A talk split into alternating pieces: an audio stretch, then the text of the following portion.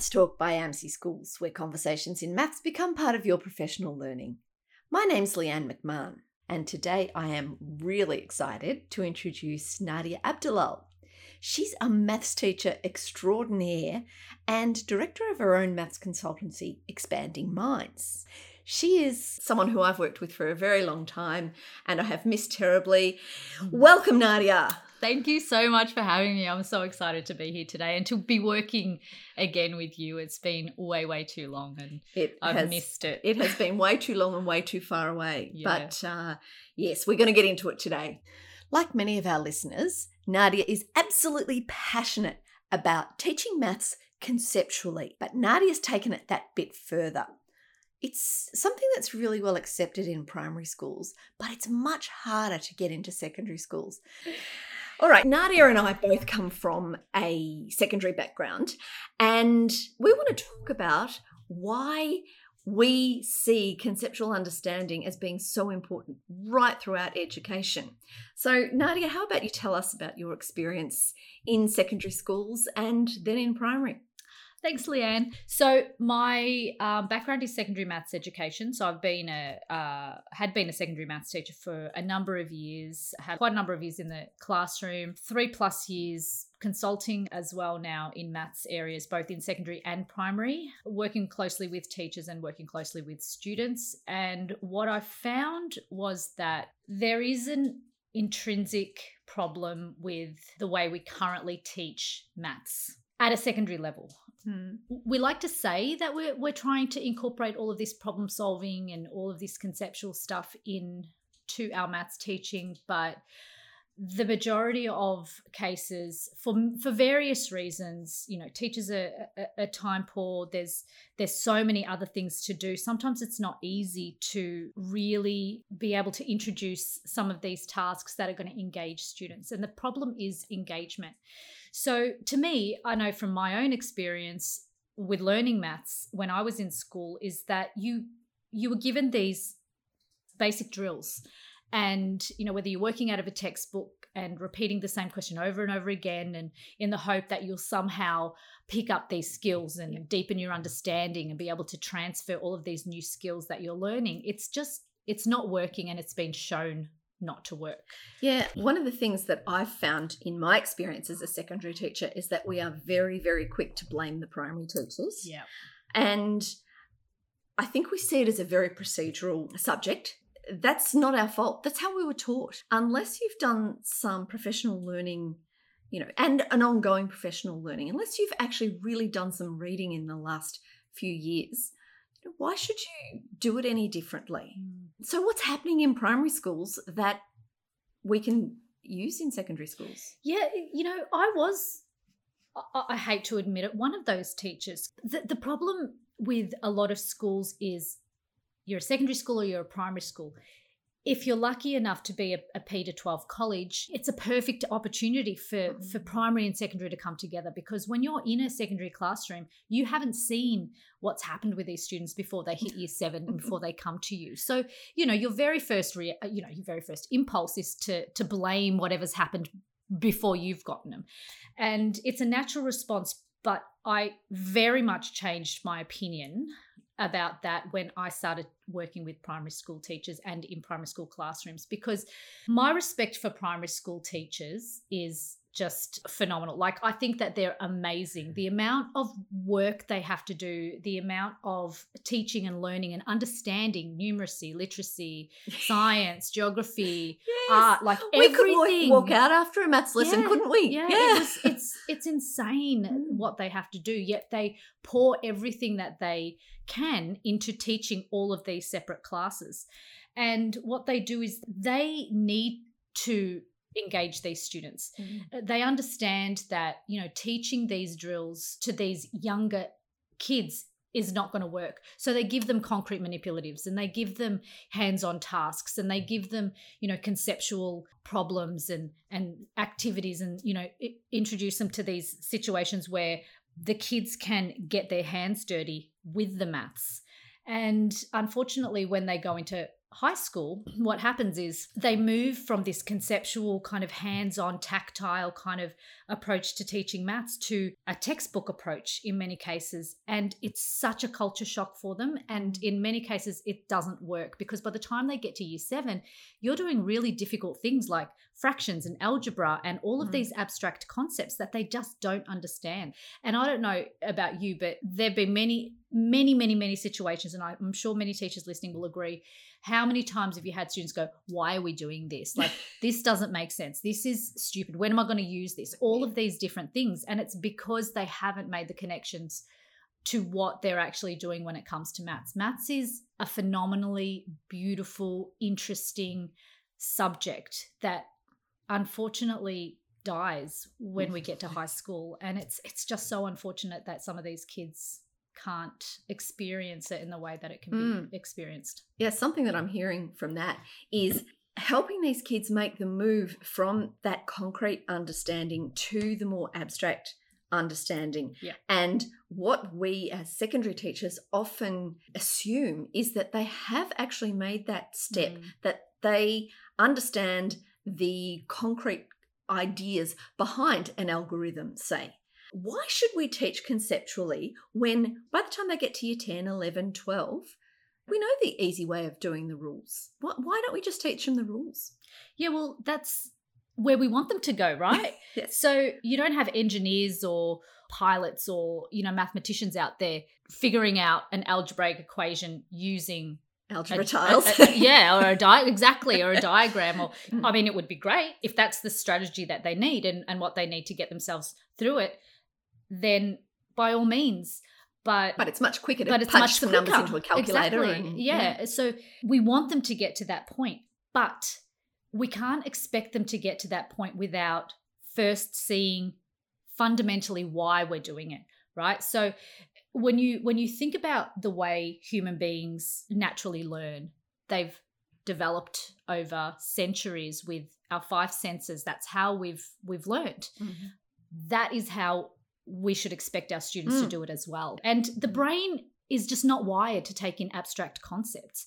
More than 50% of our cortex is visual neurons or, or, visual kind of processing materials. So why are we teaching them in an abstract way when we know that they're not really going to understand why they're doing it? Mm-hmm. So obviously, we we need to make a shift because when you look at our PISA scores, when you look at our NAPLAN scores, yeah. when you look at the students that are coming out of the classroom and the and the adults of today that are like, oh my yeah. god, I hate maths. It yep. was so hard. I hated it. I don't understand it. I don't. With very you know, low functional very, numeracy. Yeah, the yeah. numeracy levels are just troubling. Yep.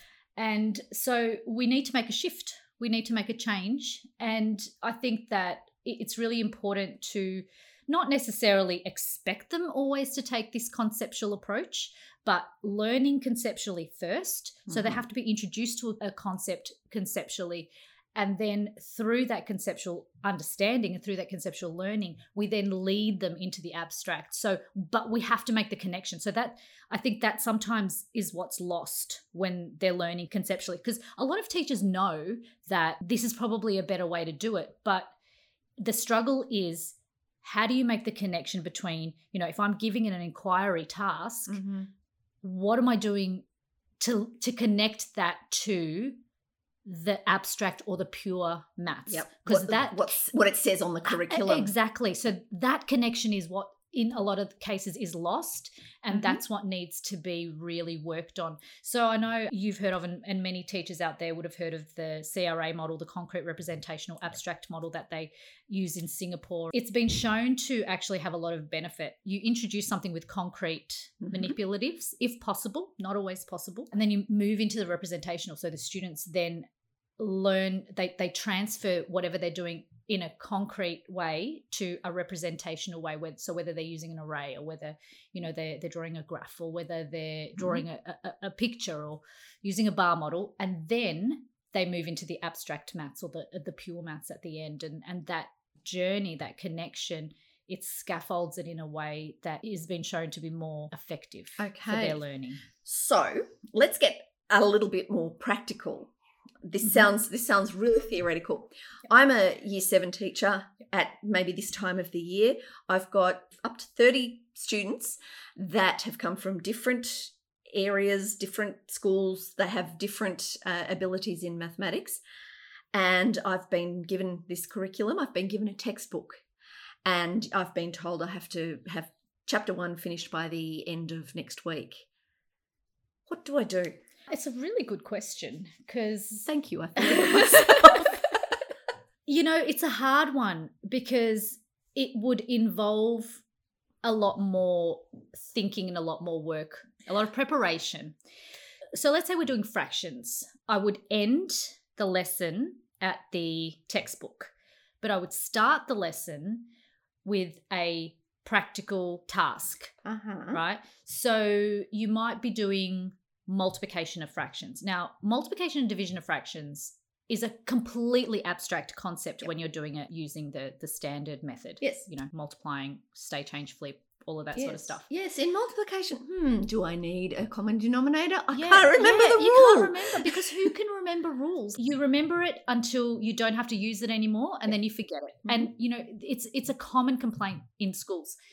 I taught them this last time. I, I was their teacher last year, and I know I taught them this. I don't Yep. understand why they don't know it, but it's because the brain actually cannot uh, or struggles to compress and store into their long term memory these abstract concepts. What it is able to compress and store is visual and conceptual Mhm. things. So that's the science behind it. So, you know, if you give these kids, we're doing a multiplication of two two fractions. Mhm. Give them paper to fold. If I'm doing a quarter times a half, like really in in the real world, if I'm saying, "Oh, what's a quarter?" You know, work out a quarter times a half, Leanne. You'd be looking at me like, "What? What's the point?" Oh, no, because I know the rule and Yeah. I know the answer's an eighth. I don't know why.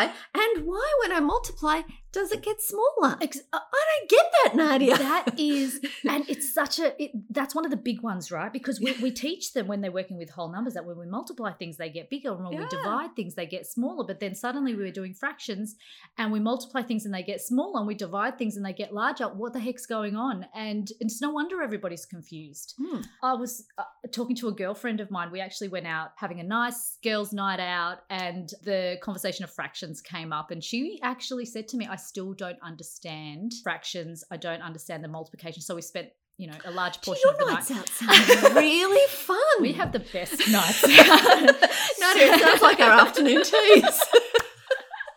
yeah, if you want to go out and have a good time with me. yeah. Um, Sorry, go, do yeah. go on. So Mm. the idea behind it doesn't make sense. no.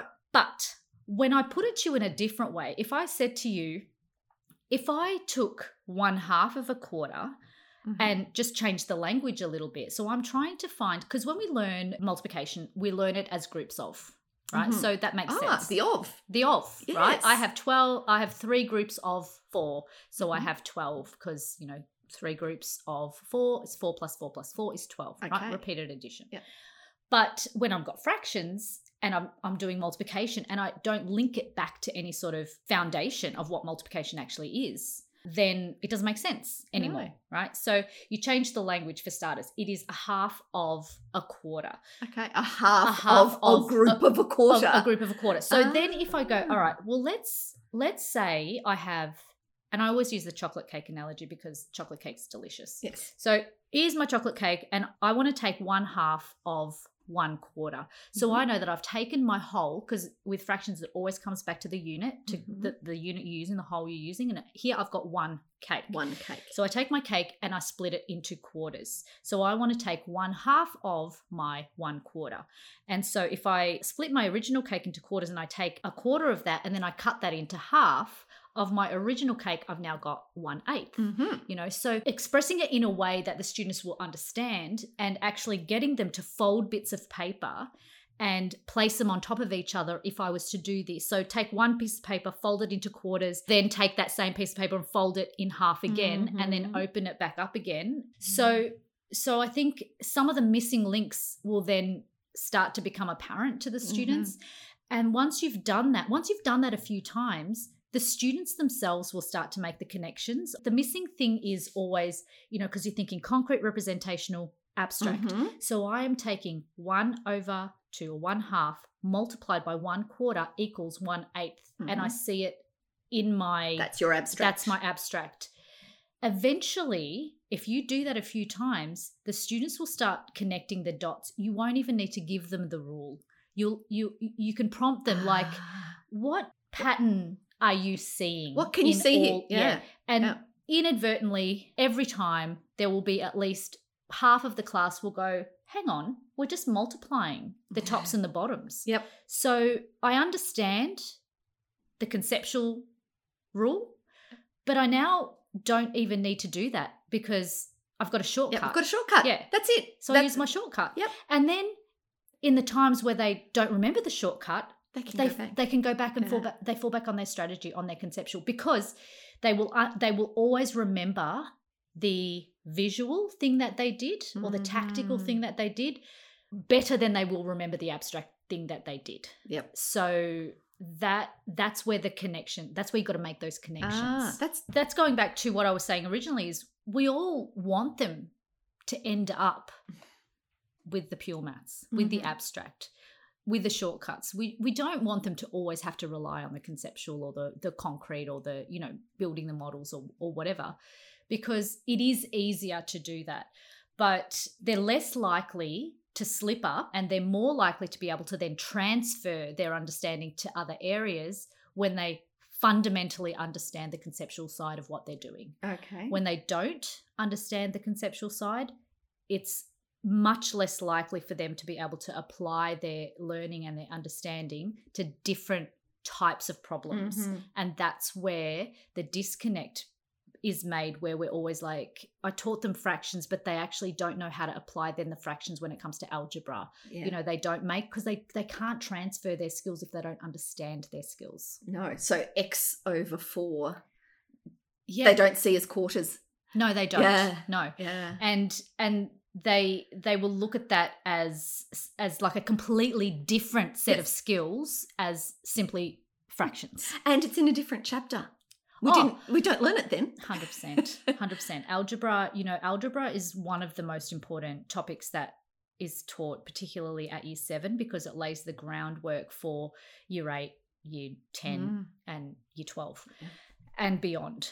If the students don't understand what's going on in algebra, they're going to really struggle because algebra flows into every other topic eventually when they when they get And into how often do you hear, you know, I was fine with maths until they Yeah. started introducing the alphabet? That's right. And I think the thing that we forget at a secondary level when it comes to algebra is the relational thinking. Mm-hmm. So, you know, in primary school, it's all about the relational thinking. They're looking at two plus five equals seven, but also two plus five equals one and six. Mm. You need to really dig deep on the point of that equal sign and what the equal sign actually means. Hmm. And that is the foundational skill in algebra. Like we think it's about the pronumeral, we think it's about yeah placing those unknowns and the kids have to know it. But when they're solving equations and they've got 2x plus 3 equals 7x plus 9, they have to understand that both sides of those, both of those ex- expressions are equivalent. They are exactly the The same. same. And that's where the issue is. If you want to know more about relational thinking, you can go to our podcast on the equals sign. And in fact, that's where we're going to leave it at this point. Don't panic though, because Nadia has a whole lot more to say next week about algebra and relational thinking and how we can teach algebra for conceptual understanding. All the references and more from this podcast can be found on the show notes please check them out. There's some really good resources there.